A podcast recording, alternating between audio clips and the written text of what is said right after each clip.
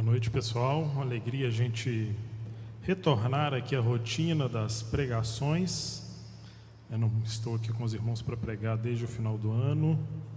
E agora a gente retoma então esse caminho de compartilhar a palavra do Senhor, que é sempre um caminho muito honrado, um privilégio, uma oportunidade que a gente tem de trabalhar pelo Senhor, servi-lo e ser usado como instrumento de Deus para que a palavra do Senhor ela aqueça os nossos corações. Então eu gostaria de convidar você a abrir a sua Bíblia no livro de Provérbios, Provérbios capítulo 3, versículo 1.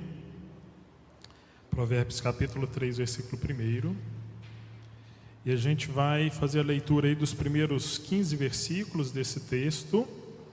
E depois a gente vai ler os versículos 27 e 28 então, abra aí a sua Bíblia no celular, sua Bíblia de papel, acompanhe a leitura aqui com a gente na tela.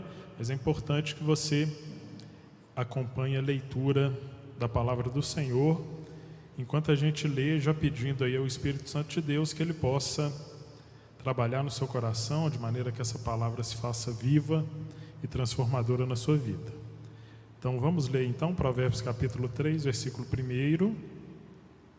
Diz assim a palavra do nosso Deus: meu filho, não se esqueça da minha lei, mas guarde no coração os meus mandamentos, pois eles prolongarão a sua vida por muitos anos e lhe darão prosperidade e paz. Que o amor e a fidelidade jamais o abandonem. Prenda-os ao redor do seu pescoço, escreva-os na tábua do seu coração. Então você terá favor de Deus e dos homens e boa reputação. Confie no Senhor de todo o seu coração e não se apoie em seu próprio entendimento. Reconheça o Senhor em todos os seus caminhos e ele endireitará as suas veredas. Não seja sábio aos seus próprios olhos. Tema o Senhor, evite o mal, e isso vai lhe dar saúde ao corpo e vigor aos ossos. Honra o Senhor com todos os seus recursos e com os primeiros frutos de todas as suas plantações. Os seus celeiros ficarão plenamente cheios e os seus barris transbordarão de vinho. Meu filho, não despreze a disciplina do Senhor, nem se magoe com a sua repreensão, pois o Senhor disciplina quem ama, assim como o pai faz ao filho de quem deseja o bem. Como é feliz o homem que acha sabedoria, o homem que obtém conhecimento, pois a sabedoria é mais proveitosa do que a prata e rende mais do que o ouro, é mais preciosa do que rubis Nada do que você possa desejar se compara a ela. Versículo 27. Quando lhe for possível, não deixe de fazer o bem a quem dele precisa. Não diga ao seu próximo: volte amanhã e eu lhe darei algo, se você pode ajudá-lo hoje. Amém? Vamos orar. Senhor nosso Deus e Pai, nós te agradecemos por que pudemos abrir aqui a nossa Bíblia, ler a tua palavra Nesse momento nós pedimos, Pai, que Teu Santo Espírito seja aquele que vai nos guiar aqui agora, Pai. Que Teu Santo Espírito fale conosco por meio da Tua palavra. Que Teu Santo Espírito, Pai, ele possa produzir transformação em nossas vidas por meio da Tua palavra. E que aquilo, Pai, que nós dissermos e compartilharmos aqui nesta noite, seja para a Tua honra, seja para a Tua glória. Assim como todas as mudanças que Tua palavra pode realizar em nossas vidas, Pai elas também sejam mudanças que tragam honra e glória a Ti por meio do nosso viver diário, Pai, nesse mundo em que nos encontramos. Pai, eu sou um homem falho, Pai, um homem ainda pouco sábio. Então eu peço, Pai, que o Senhor tenha misericórdia de mim, que o Senhor tenha misericórdia dos meus ouvintes, Pai, que o Senhor tenha misericórdia de nós, de maneira que sejamos constrangidos, atingidos, Pai, que sejamos modificados por aquilo que a tua palavra tem para nós nessa noite, Pai. Então, fala através do teu servo aqui, Pai. Fala com cada pessoa, que o Espírito Santo atue no coração de cada um. É a nossa oração, em nome de Jesus Cristo. Amém. Eu não sei se você já reparou para pensar, já parou para pensar, mas a sabedoria não é uma palavra que está no nosso vocabulário. Então, sabedoria não está no nosso vocabulário, sabedoria não é uma palavra que faz parte do nosso rol de preocupações cotidianas. A gente fala, fala muito e fala cada vez mais é, de conhecimento, de informação, de inteligência de dados. Então tem uma palavrinha aí na moda agora que é uma expressão, né, que é data driven, que é a cultura de tomar decisões baseadas em dados. Então, se você é da área do marketing, da gestão de empresas, de TI ou tecnologia, você vai perceber que essa é uma área que tem crescido muito. Os dados são reunidos, os dados são analisados, para que você tenha à sua mão caminhos que te indiquem as melhores possibilidades de você tomar uma decisão. Mas conhecimento, informação e dados não nos tornam pessoas mais sábias. Talvez nos torne uma pessoa mais inteligente, talvez nos torne uma pessoa mais capacitada, ou talvez até mesmo uma pessoa mais arrogante, mas não sábia. A sabedoria ela envolve sim o conhecimento, mas sabedoria é muito mais que conhecimento, informação e dados. E a Bíblia nos conta a história de um homem a quem Deus deu sabedoria, discernimento extraordinário e uma abrangência de conhecimento tão imensurável quanto a areia do mar. É o que nos conta lá o texto de 1 Reis, capítulo 4, versículo 29. Esse homem, ele era meio que o Google do seu tempo. É, eu não sei se você já parou para notar, mas as pessoas hoje elas vão para o Google para resolver todos os seus problemas na vida. Então as pessoas inclusive buscam respostas para situações amorosas ali no Google, né? Devo ou não devo fazer isso ou aquilo, né? Qual que é o melhor caminho para eu solucionar é, uma determinada situação? Esse homem ele era meio que essa espécie de um Google turbinado ali dos seus dias, porque ele aliava conhecimento ao discernimento que é basicamente saber o que fazer com o conhecimento diante das questões práticas da vida.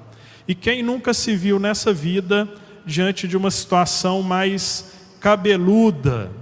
E eu gosto das expressões populares porque elas carregam em si mesmas um tipo de sabedoria dos mais simples. Então a situação cabeluda é aquela situação muito difícil de resolver. E eu creio que a expressão ela tem a sua origem no fato de que é difícil tratar e cuidar de cabelos grandes e volumosos, né? Então, quem, quem tem esse tipo de cabelo, né, obviamente não é o meu caso, é, vai saber que dá trabalho cuidar, né? Então, essas são as situações cabeludas. Esse homem sábio de quem nós estamos falando é o rei Salomão, que há cerca de 3 mil anos atrás, ele reinou por 40 anos sobre Israel. Logo no início do seu reinado, ele se viu diante de uma situação dessas cabeludas porque duas mulheres prostitutas que viviam na mesma casa, ali debaixo do mesmo teto, tiveram filhos mais ou menos na mesma época. A diferença entre os dois bebês é de apenas três dias, né? nos conta ali o texto bíblico de 1 Reis, capítulo 3. Essas duas mulheres moravam na mesma casa e numa noite uma dessas mulheres ela é, rolou para cima do seu bebê que estava deitado do lado dela. E ela, por não perceber, quando ela notou, ela havia matado o seu bebê. E essa mãe que matou o bebê no meio da noite, ela pegou a criança morta e trocou essa criança de lugar com a criança viva da outra mãe que havia, havia dado à luz, mais ou menos no mesmo período. E aí, aquela mãe, quando acordou e viu o bebê morto, ela imediatamente percebeu que não era o bebê dela. Mas a mãe que havia matado seu próprio filho por acidente e que havia feito a troca dos bebês, dizia que o filho vivo era o filho dela e não era o filho da outra. E essa situação foi colocada diante do rei Salomão. As mulheres o procuraram dizendo: Esse filho é meu. E aí coloque-se no lugar do rei. Duas mães desesperadas chegam diante de você, te contam essa história cabeluda e você precisa decidir de quem é o filho. E a quem Salomão recorreu? Né? Obviamente que no tempo dele não tinha teste de DNA, né? ele não mandou fazer uma investigação criminal, ele não usou um detector facial de mentiras. O que, que Salomão fez? Salomão recorreu à sabedoria. E o desfecho dessa história é surpreendente. Você pode ler no terceiro capítulo do, do livro de Reis, né? se você não conhece o final da história. Depois você corre lá e ler o final dessa história para você ver como a sabedoria tirou Salomão desse dilema. Né? Não faça isso agora, né? para a gravação depois, eh, ou faça no outro horário, mas depois você confere essa história. O que eu quero dizer é que todos nós enfrentamos situações cabeludas na vida, as mais variadas. No ministério pastoral, isso, inclusive, isso é muito comum, toda hora isso acontece. Certa vez um casal me procurou pedindo aconselhamento, e a questão ela era, é, para resumir a história, é, o rapaz, ele, ele, ele, a moça, né, disse que queria se separar porque tinha certeza que o marido estava traindo. Só que ela não tinha nenhuma evidência disso. Por outro lado, a menina dizia o contrário, né? Que a separação aconteceria, o marido, perdão, dizia o contrário, que ela queria se separar porque já tinha arrumado um outro, mas também não tinha nenhuma evidência disso. E aí a gente fica diante daquela situação: quem está dizendo a verdade? Será que alguém tem razão? Como é que a gente modera e aconselha numa situação dessas? E essas situações cabeludas, elas vão se apresentando para todos nós nos nossos relacionamentos amorosos, nas questões comerciais, na convivência com os nossos vizinhos, nos grupos de trabalho na escola, na relação com os nossos irmãos em Cristo, nas saias justas que a gente passa aí o tempo inteiro nos grupos de WhatsApp, né? Esses são os que estão no auge assim. Né? Já reparou tanto de falta de sabedoria que a gente percebe em várias conversas ali nos grupos dos quais a gente faz parte? Como seria bom né, se todo grupo de WhatsApp tivesse é, um Salomão ali para moderar aquelas conversas? Talvez, né, aliás, como cristão, talvez o Salomão do grupo de WhatsApp é, deveria ser você ali para trazer um pouco de sabedoria é, em situações que vão ficando acaloradas por falta é, de discernimento a respeito do que dizer e do que fazer. Então a sabedoria ela é uma necessidade. Mas o interessante é que o livro de Provérbios ele vai nos ensinar que a própria sabedoria é quem nos convida para conhecê-la. Ou seja, é, a gente negligencia tanto a nossa falta de sabedoria que a sabedoria ela precisa se apresentar a nós e clamar. Então, se você for ler lá o capítulo 1 de Provérbios, o texto bíblico diz que a sabedoria está gritando nas ruas, que ela está gritando, clamando nas praças barulhentas para que ela seja ouvida. Então, é tanto zum, zum, zum na cabeça da gente, no ouvido da gente, enchendo a nossa cabeça de bobagem, que a gente não ouve os gritos da sabedoria nos convidando a se tornar pessoas sábias. Então a gente tem o zum, zum, zum de pessoas com quem a gente não deveria conviver, de palavras que não são maduras, é, o zum, zum, zum ali das redes sociais, o zum, zum das, das ideias tortas dos nossos dias, né? para usar a expressão que o pessoal usou no estudo de Romanos. Então a gente tem aí várias e várias coisas que estão enchendo a nossa cabeça, que estão fazendo barulho no nosso ouvido e a gente não se abre para ouvir o clamor da sabedoria, a sabedoria gritando: me ouça, venha me ouvir, eu quero te ajudar, eu quero me apresentar para você. E hoje à noite, nesse texto que a gente leu, eu queria compartilhar seis marcas de uma pessoa sábia. E cada uma dessas marcas é também um meio que você pode utilizar para se tornar uma pessoa mais sábia. E a primeira dessas marcas está aí no, capítulo, no versículo 5 que é a confiança no Senhor. Confiança no Senhor. Olha aí só o que, que diz o versículo 5: Confie no Senhor de todo o seu coração e não se apoie em seu próprio entendimento. Confie no Senhor de todo o seu coração. Então, uma pessoa sábia é uma pessoa que confia no Senhor. E aí talvez você diga, né? Ah, essa é fácil. Ficou bom para mim, porque eu confio no Senhor. Mas a pergunta que eu quero fazer para você é se você realmente confia no Senhor. Será que você confia mesmo no Senhor? Porque pense comigo, quando você está diante de uma decisão a tomar, ou quando você está diante de uma situação, de um problema a resolver, qual é a primeira coisa que você faz? E a resposta a essa pergunta é que vai revelar onde está depositada a confiança do seu coração. Porque normalmente nós vamos buscar recursos para solucionar os nossos dilemas na nossa carreira, nas riquezas materiais, na palavra de um cônjuge, nos filhos, em um relacionamento romântico e por aí vai. Ou seja, nós possuímos os nossos deuses alternativos, a quem a gente recorre diante de decisões que nós precisamos tomar ou diante de situações que nós precisamos resolver. Não se engane, porque todas essas idolatrias, esses deuses alternativos do coração, eles acabam por nos levar a um caminho de insensatez.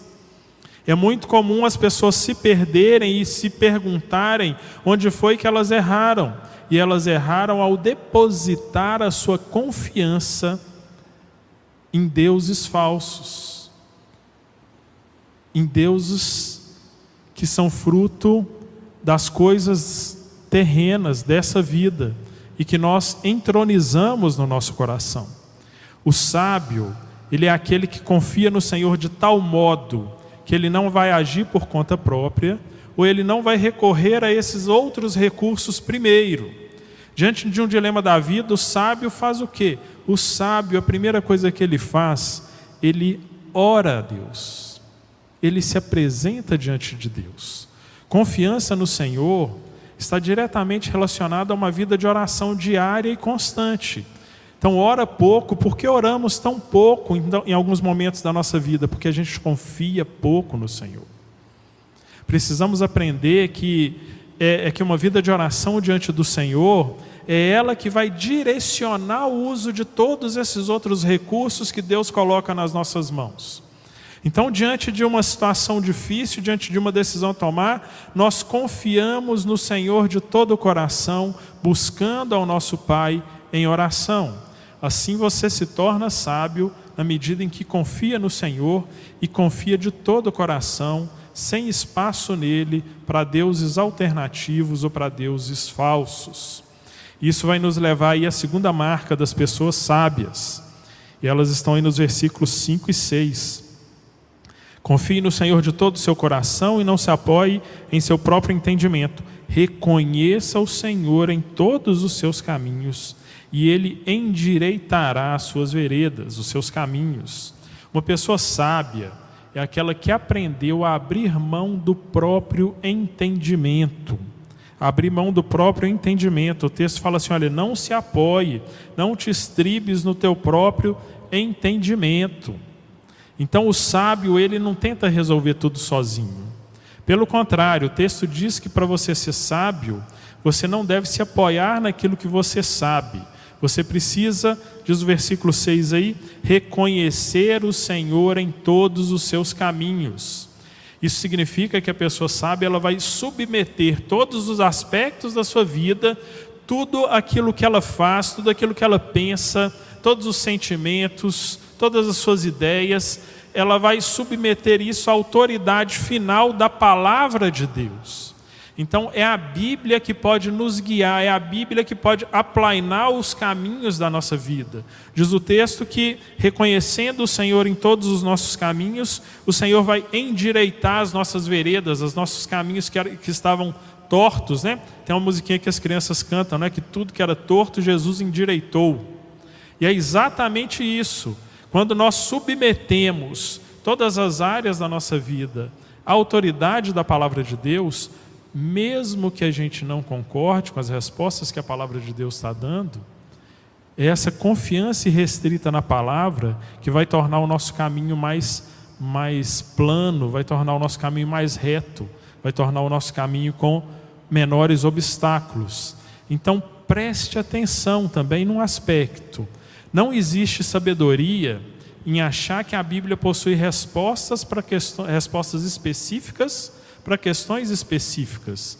Aí eu caso com fulano ou caso com Beltrana, né? Aceito tal promoção na empresa, escolho qual curso para fazer a prova do Enem, descubro qual que é a melhor hora de ter filho, onde que eu aplico os meus recursos financeiros. Não, né? A Bíblia não é um manual de respostas prontas. A Bíblia, ela, a sabedoria que vem da Bíblia, ela aumenta à medida em que eu e você nós vivemos a nossa vida cotidiana moldada pelas verdades da, da, narrativa bíblica. E aí o que vai acontecer? Na medida em que a gente está digerindo ali todos os dias, na medida em que diariamente a gente abre a palavra, que a gente toma contato com ela, que a gente guarda a palavra no coração, os princípios bíblicos vão se tornando parte do nosso jeito natural de ser. Então a Bíblia ela passa o, o, o, o pensamento bíblico, a forma de, de, agir biblicamente, isso faz, passa a fazer parte é, da nossa própria natureza. Então, naturalmente, a gente vai pensar, a gente vai ser e a gente vai resolver as coisas de uma maneira bíblica.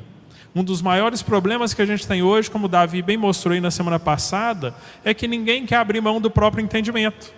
Por isso que a gente está como Abel, né? a gente está assassinando os nossos irmãos. Porque a gente vive em tempos de muito mimimi, de gente que acha que está certo o tempo todo. Mas você só se torna sábio na medida em que você abre mão do seu próprio conhecimento, das suas próprias capacidades, da sua experiência, em prol dos ensinamentos da palavra de Deus. Entre o que você pensa e acha que é certo e aquilo que a Bíblia diz, mesmo que seja o contrário daquilo que a gente pensa, daquilo que a gente acredita, da gente que a gente, daquilo que a gente acha que é o melhor a fazer, nós sempre ficamos com a Bíblia. A Bíblia é a palavra de Deus e obedecê-la e submeter a nossa vida a ela é sinal de sabedoria. A terceira marca está aí nos versículos 7 e 8, e o texto diz assim: Olha, não seja sábio aos seus próprios olhos, tema o Senhor e evita o mal. Isso vai lhe dar olha que interessante, né? Isso vai lhe dar saúde ao corpo e vigor aos ossos. Saúde ao corpo e vigor aos ossos. Então, não ser sábio aos nossos próprios olhos é contar com outros olhos além dos nossos. Então, uma pessoa sábia é uma pessoa que possui humildade para receber conselhos. Então, a gente não pode achar que a gente sabe tudo. E aqui nós encontramos outro mal dos nossos dias, né? É, gente que sabe tudo de tudo. E é impressionante, porque sem nenhum tipo de, informa de formação específica, é, de conhecimento de causa, a gente emite opiniões definitivas sobre qualquer assunto. Então a gente é especialista em vacina, a gente é especialista em lockdown, a gente é especialista em comportamento humano, né, e fica julgando tudo que está acontecendo lá no BBB. Então a gente tem uma opinião para dar sobre tudo o tempo todo e nós sabemos de tudo. A nossa opinião é definitiva e gente isso é ridículo, é ridículo. Porque o sábio é aquele que, diante de novas informações e situações, ele vai procurar ajuda, ele vai procurar outros olhos, seja de livros, seja de pessoas mais competentes que você naquele determinado tema. Então, está nos faltando hoje essa disposição de ouvir conselhos. A gente só critica ou a gente só questiona. Então sempre está tudo errado e a meu pensamento é que está certo. Nós não temos ouvidos para ouvir a sabedoria. Mas a sabedoria, ela vem quando nós podemos é, ver as coisas através de outros olhos, de tantos olhos quanto possível. Mesmo que sejam olhos que não enxerguem a mesma coisa que a gente está vendo. Que é um exercício, né? Se você quiser um exercício bem prático para ficar sábio. Então você tem aí suas redes sociais, o Twitter, sei lá, né, o Instagram, o Facebook. É... Então você começa a seguir o cara que você mais odeia nas redes sociais, né, que você discorda dele o tempo inteiro. Se expõe a essas outras visões. Isso vai te ajudar a viver uma vida mais equilibrada, de menos ansiedade, de mais amor pelo próximo. Tente se colocar e entender o lado do outro. O sábio, ele sempre recorre a uma segunda opinião. O sábio é uma pessoa que possui receptividade é, ao ensino, ele, ele tem capacidade de aprender. Então, homens e mulheres sábios se cercam de vários conselheiros e estão sempre dispostos a ouvir para mudar de opinião, para reforçar a sua opinião se ele realmente estiver certo, mas está com olhos e ouvidos atentos para não deixar o coração se transformar em um poço de orgulho. Porque se a gente não tomar cuidado, nosso coração ele vai ficar orgulhoso. Mas você só se torna sábio na medida em que se torna mais capaz de se humilhar e ouvir o conselho de pessoas mais sábias, daqueles que estão mais adiante na estrada da sabedoria. Não questione aqueles que estão em posição de autoridade, de liderança sobre a sua vida de uma maneira desleal, desrespeitosa.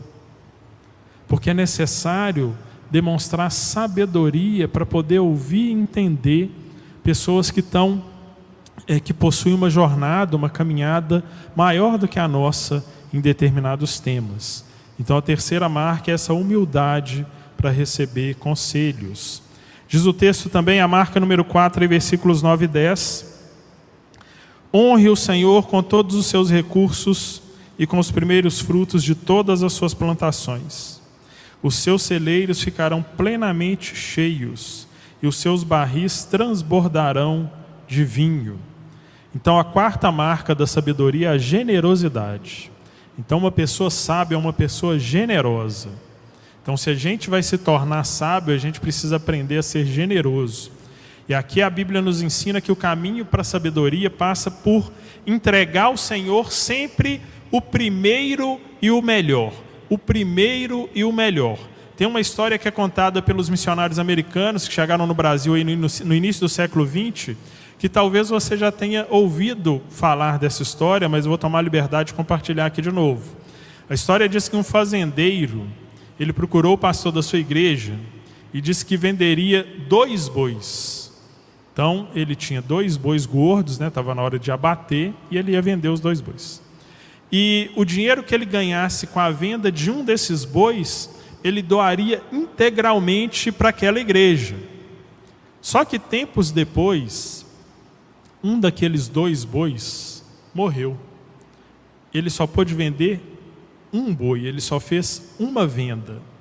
E aquele homem, então, ele é, precisou, se viu no, na, na obrigação de dar uma satisfação ao seu pastor.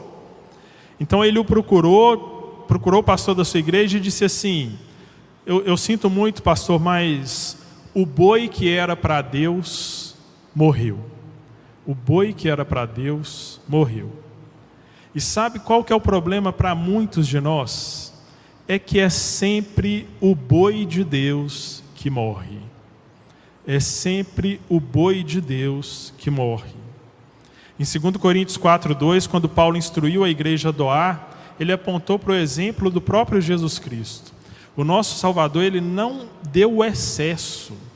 O nosso Salvador, ele deu tudo o que ele tinha. Ele entregou a sua vida como sacrifício na cruz.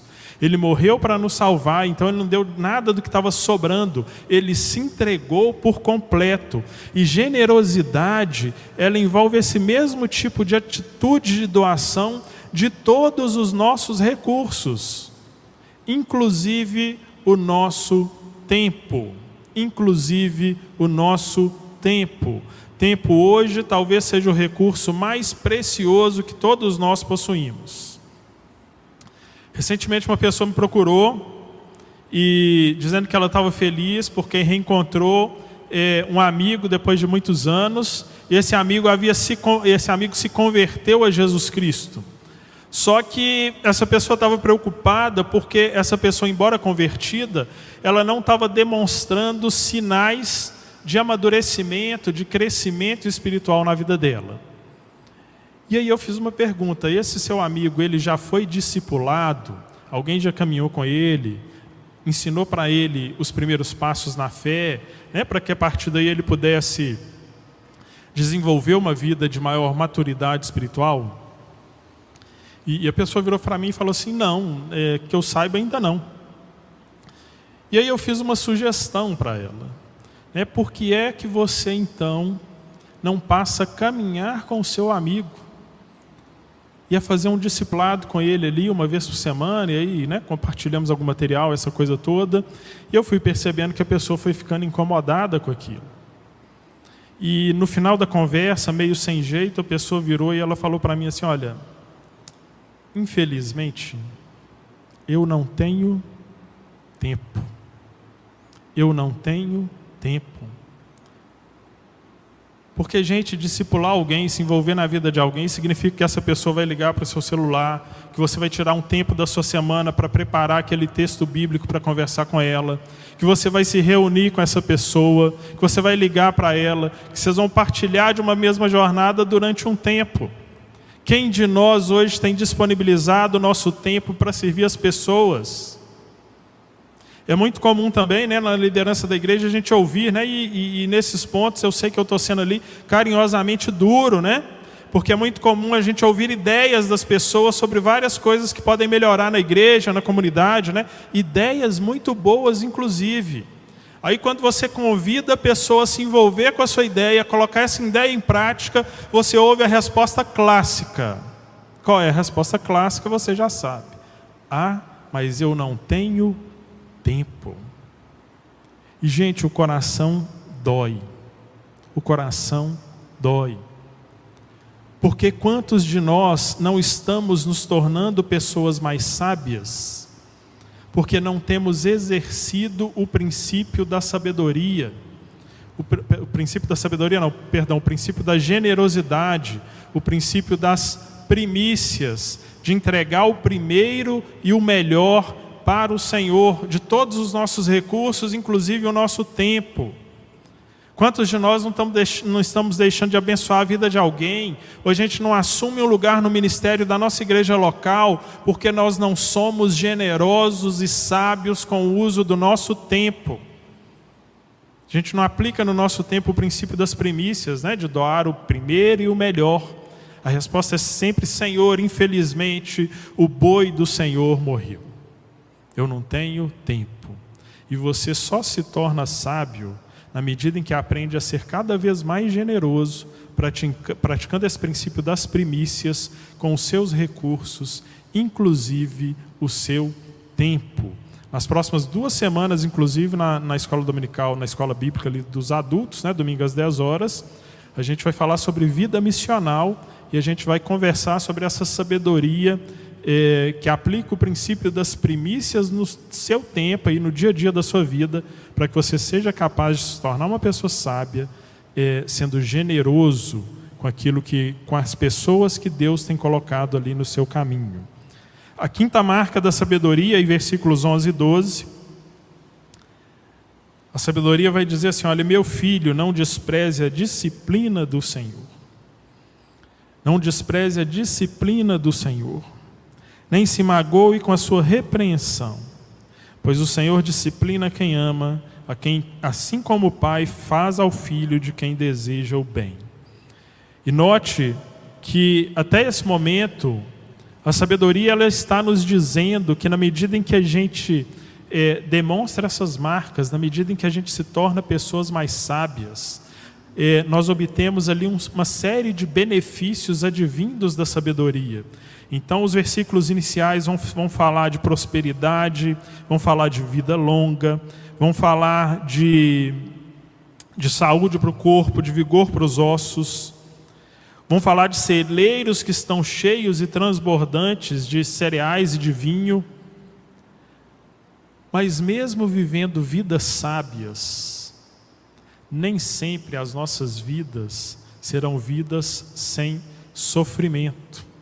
Aliás, o sofrimento é inevitável. E uma pessoa sábia, ela aceita o sofrimento como disciplina do Senhor. Então, esse é o mundo que nós vivemos, um mundo é, de uma realidade caída. Então, ele está repleto de males, de mistérios, de problemas, de crueldades que superam o entendimento humano. E a nossa capacidade de compreender e de resolver é, é, é, é mínima. Às vezes, a gente não consegue entender o que está acontecendo. Talvez esse seja um dos grandes aprendizados da pandemia. A gente não consegue explicar, nem compreender, nem se mover diante disso que estamos passando. Mas a marca da sabedoria é quando a gente aprende a receber do Senhor o bem e também aprende a receber do Senhor o mal. Lembra da mulher de, de Jó, né? É o, é o ponto clássico aqui, a ilustração clássica. Quando ela, ela vivia debaixo daquele teto com os vários filhos e toda a riqueza de Jó, estava tudo bem. Quando ela viu Jó perder tudo e reclamou do Senhor, Jó virou para ela e disse: Olha, mulher, amaldiçoa, né? Essa, se amaldiçoa e morra, sai para lá, não fica aqui. Tem uma música que eu esqueci que ela fala, né? A, a, a cantora vai cantando, é como falas uma louca mulher, né? Recebeu o bem de Deus e agora não quer receber o mal. E muitos de nós, na falta da nossa sabedoria, nós somos assim. A gente não sabe receber do Senhor o tempo ruim. E o tempo ruim, o sofrimento, ele também é uma forma de disciplina que Deus utiliza para nos tornar mais sábios. Seja o tempo ruim que você passa por causa das suas decisões que não foram sábias, seja o tempo ruim que você passa porque Deus entendeu que aquela era hora de corrigir algum aspecto do seu caráter. E se você aceita o sofrimento, isso te leva em direção a Deus, isso vai te enchendo de amor, isso vai enchendo o seu coração de força para encarar todas as situações da vida. Agora, se você rejeita o sofrimento, o seu coração vai se endurecer e você vai se afastar mais e mais de Deus, até o ponto em que Deus vai abandoná-lo à sua própria sorte, ao seu próprio sofrimento, porque você escolheu se afastar do Senhor diante do sofrimento que é inevitável nessa vida. Então, se o sofrimento é inevitável, a pessoa sabe, aceita esse sofrimento como parte do plano de Deus para a sua vida, e ela cresce e amadurece em espiritualidade diante do Senhor, aproveitando e aprendendo com as situações difíceis. Então você se torna sábio na medida em que aceita o sofrimento e a correção do Senhor sobre a sua vida. E a gente tem aí a última marca da sabedoria que eu queria destacar nesse trecho, versículos 27 e 28, que vão dizer que a gente não deve hesitar para fazer o bem ao nosso próximo. Então, quanto lhe for possível, não deixa de fazer o bem a quem precisa. Não diga para o seu próximo, volta amanhã que eu vou te fazer alguma coisa. Se você pode fazer hoje, faça hoje. Então, uma pessoa sábia, ela não hesita em fazer o bem para o seu próximo. Quem é o seu próximo? Jesus ele contou uma história, uma parábola para nos ensinar quem é o próximo, né? A parábola lá do bom samaritano. E, e, é interessante que aquela palavra mostra que em muitos momentos o nosso próximo é aquela pessoa a quem nós odiamos. Então, o ódio é um sentimento, né? Sentimentos a gente não controla. Então, em muitos momentos, nos falta é, admitir que somos pecadores, que a gente tem sentimentos ruins em relação a uma pessoa que precisa da nossa ajuda, e a partir dessa confissão, dessa admissão da nossa condição de pecador, nós clamamos ao Espírito para ser uma pessoa sábia e a gente vai lá e estende a mão para essa pessoa que está precisando da nossa ajuda. Que pode ser uma ajuda financeira, pode ser uma ajuda emocional, espiritual, mas essa pessoa pode ser um perdão que a gente precisa dar para essa pessoa, pode ser uma conversa que a gente precisa esclarecer alguma coisa, a palavra está nos dizendo que a gente fica mais sábio quando a gente faz o bem para o nosso próximo. Então é preciso que a gente entenda o que, que a, a palavra de Deus ensina quando ela fala de justiça. Então, olha aí no texto que a gente leu, né? É, faça o bem a quem dele precisa. Então, justiça na Bíblia não diz respeito apenas ao caráter legal ali das disputas que acontecem entre as pessoas ou entre as entidades nos tribunais. Justiça é a ajuda prática que a gente dá para suprir as carências materiais e físicas de quem precisa. E o texto de Provérbios diz que a gente não deve demorar para fazer isso. Pelo contrário, né, ações como a gente tem é, visto aí do movimento Solidariedade, né, não são ações só de caridade. A gente não está fazendo caridade quando a gente ajuda o nosso próximo. Nós estamos nós estamos praticando ações de justiça. E aí eu queria compartilhar aqui uma fala do pastor Timothy Keller. Ele, fala, ele diz assim: se você tem coisas que o seu próximo não tem, compartilhe-as, porque o seu próximo tem direito, seu próximo tem direito àquela parte do mundo sobre o qual Deus fez de você um mordomo temporário. Puxa, é pesado. Porque Deus é o dono de tudo que a gente tem. Só que o nosso próximo, quando falta a ele algo que nós temos e que ele não tem, ele tem o direito de usufruir disso que nós temos também. Porque aquilo que nós temos, Deus deixou debaixo da nossa responsabilidade temporariamente. Nós somos mordomos daquilo que Deus nos dá. E é por meio da generosidade, que também é uma marca de sabedoria, que nós exercemos o bem de Deus na vida daquelas pessoas que possuem carência de algo que a gente tem. Então você só se torna sábio na medida em que você se preocupa e pratica a justiça com o próximo, com aquele que Deus tem colocado no seu caminho. Só que dá trabalho, gente. Dá trabalho, exige tempo, exige coragem, exige fé. E nós estamos vivendo vidas que, em que estamos em si mesmados, a gente está olhando só para a gente, a gente está olhando só para o nosso umbigo. E a sabedoria, a sabedoria está clamando: ouça, me ouça. E na, dentre essas seis marcas que a gente viu aqui de uma pessoa sábia, cada uma delas aponta para um caminho que nos leva para a sabedoria confiança no Senhor, renunciar ao próprio entendimento, humildade para receber conselhos, generosidade, aceitar o sofrimento, se preocupar com a justiça do nosso próximo. Para nós pode ser muito difícil trilhar esse, esse caminho de sabedoria que essas seis marcas nos apontam. E não só parece difícil, não, é difícil mesmo. Mas graças a Deus nós temos um tutor para a nossa jornada. Aquele que Mateus 12, 42 diz que é maior do que Salomão. Aquele que possui escondido nele, como diz lá Paulo em Colossenses 2, 3, todos os tesouros da sabedoria. Esse tutor é o próprio Jesus Cristo. Lá em Colossenses capítulo, Colossenses não, 1 Coríntios capítulo 1, versículo 24, Paulo vai nos explicar que Jesus é o poder de Deus e Jesus é a sabedoria de Deus. Então é o próprio Jesus quem tem clamado para que nos tornemos pessoas sábias. O mundo em que a gente está vivendo está carecendo de pessoas sábias. A sua família precisa da sua sabedoria. O seu local de trabalho precisa da sua sabedoria. A sua comunidade de fé precisa da sua sabedoria. A sua escola precisa da sua sabedoria.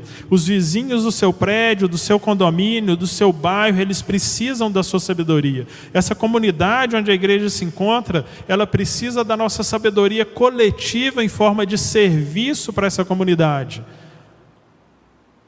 Porque como diz o, o, texto de Paulo, o evangelho é loucura para os que perecem, nós somos os sábios, mas aos olhos do mundo, da cultura em que vivemos, nós somos os loucos. Mas o mundo precisa dessa nossa loucura, o mundo precisa dessa nossa sabedoria, mas sabedoria não é algo que, que acontece sem, e esse é o paradoxo da sabedoria. É, a sabedoria ela está nos convidando ela está, no, ela está nos chamando, ela está clamando pela vida de cada um de nós. Então, é, é, é, a gente precisa caminhar em direção à sabedoria. Se a gente se lembrar do próprio Salomão, Salomão pediu a Deus sabedoria. Tiago vai dizer que nós devemos pedir a Deus sabedoria quando a gente sabe que não tem. Então nós pedimos a sabedoria, a sabedoria é um presente, mas a gente precisa caminhar em direção à sabedoria. E cada situação cotidiana, cada decisão que a gente precisa tomar, cada situação que a gente precisa resolver, é uma oportunidade que Deus está nos dando de praticar esses princípios e de nos tornar pessoas sábias, porque se tornar sábio é uma coisa que leva tempo é uma coisa que leva tempo. É uma coisa que parte meu coração. E eu tenho. É, a gente vai ficando mais velho, né? E a gente precisa entender é, que momento que a gente está da vida da gente, né? em cada uma das fases que a gente passa. E uma coisa que me deixa triste é quando muitas vezes né, a gente vê as pessoas que são mais velhas, né? Às vezes você vê um velhinho na rua e o velhinho está caminhando na calçada, né? E passa a mocinha de 20 anos do lado dele e ele dá aquela viradinha para o lado, né? O cara teve a vida inteira para aprender a se tornar sábio e não ficou sábio. Ou então ele tem uma explosão de, é, de raiva quando não deve, né? ele age de uma maneira indevida nos seus negócios. E, gente, é triste que a gente passe por toda a nossa vida aqui nessa terra sem aprender a se tornar uma pessoa mais sábia, sem permitir que a palavra seja o nosso guia, que a palavra se torne tão natural para nós que ela dirige o nosso jeito de ser, pensar e fazer as coisas. Então, cada dia que a gente não é, confia no Senhor, cada dia que a gente não renuncia ao nosso próprio entendimento, cada situação em que a gente age como um sabe tudo e não busca conselhos, né? não tem humildade para buscar conselhos, cada dia que a gente perde uma oportunidade de ser generoso com os nossos recursos ou com o nosso tempo, cada dia que a gente se revolta com o sofrimento que Deus tem permitido na nossa vida, cada dia que a gente deixa de praticar a justiça com o nosso próximo, é uma oportunidade que a gente está perdendo de se tornar pessoas sábias. E aí o processo só vai demorar, os anos vão se passar e a gente vai estar no mesmo lugar, porque nós não estamos ouvindo o clamor da sabedoria para as nossas vidas. E eu queria te convidar, compartilhar com você esse convite de Jesus Cristo. Jesus é a própria sabedoria. Então, para ser sábio, a gente precisa se relacionar com a sabedoria. A gente precisa permitir que Jesus Cristo faça parte de verdade da nossa vida. A gente precisa permitir que Jesus Cristo caminhe conosco em cada decisão, em cada situação. Isso acontece quando nós o buscamos por meio de oração, quando nós o buscamos por meio da palavra, quando nós o buscamos por meio de pessoas que são mais experientes que nós numa determinada situação. E nessas situações em que nós vamos nos relacionando com Jesus, é que ele vai nos tornando pessoas mais sábias é, que Ele vai nos abençoando de maneira que a nossa vida seja uma vida mais próspera, mais leve, menos ansiosa, mais dedicada ao Senhor, menos pesarosa, menos dolorosa, porque entendemos o máximo que podemos nessa vida o que é ser uma pessoa sábio, sábia, na medida em que nós estamos nos relacionando com Jesus Cristo. Então, aceite o convite da sabedoria. Caminhe com Jesus. Deixe ele fazer parte da sua vida. Não resista. Aproveita cada oportunidade para que a sabedoria se manifeste na sua vida. Vamos orar, vamos fechar os nossos olhos aí. Eu queria te convidar a fazer um tempo tempo breve de reflexão a respeito da sua vida. Eu queria te convidar para que você pensasse agora nas situações que você vai enfrentar nessa semana, nas decisões que você precisa tomar nessa semana, nas conversas difíceis que você precisa ter nessa semana. Enxergue cada uma delas como uma oportunidade de se tornar uma pessoa mais sábia. E tenha coragem, tenha fé. Clame aí agora no seu lugar, nesse momento em que você está se colocando diante do Senhor. Clame ao Senhor que dê para você a sabedoria que vem do alto. Que Ele dê para você a coragem de ser generoso, de praticar justiça, de pedir conselhos, de não confiar em você mesmo, de renunciar ao seu próprio entendimento Talvez pareça um absurdo, talvez pareça que você vai perder muita coisa se você for seguir os princípios bíblicos. Mas peça ao Deus de paz, peça ao próprio Jesus Cristo, a sabedoria em pessoa, que Ele te dê coragem, que Ele te dê fé, que Ele, te, que Ele guie seus passos, para que você faça aquilo que vai te tornar mais sábio, aquilo que vai te aproximar de Deus em cada uma dessas circunstâncias pelas quais você está orando aí nesse momento.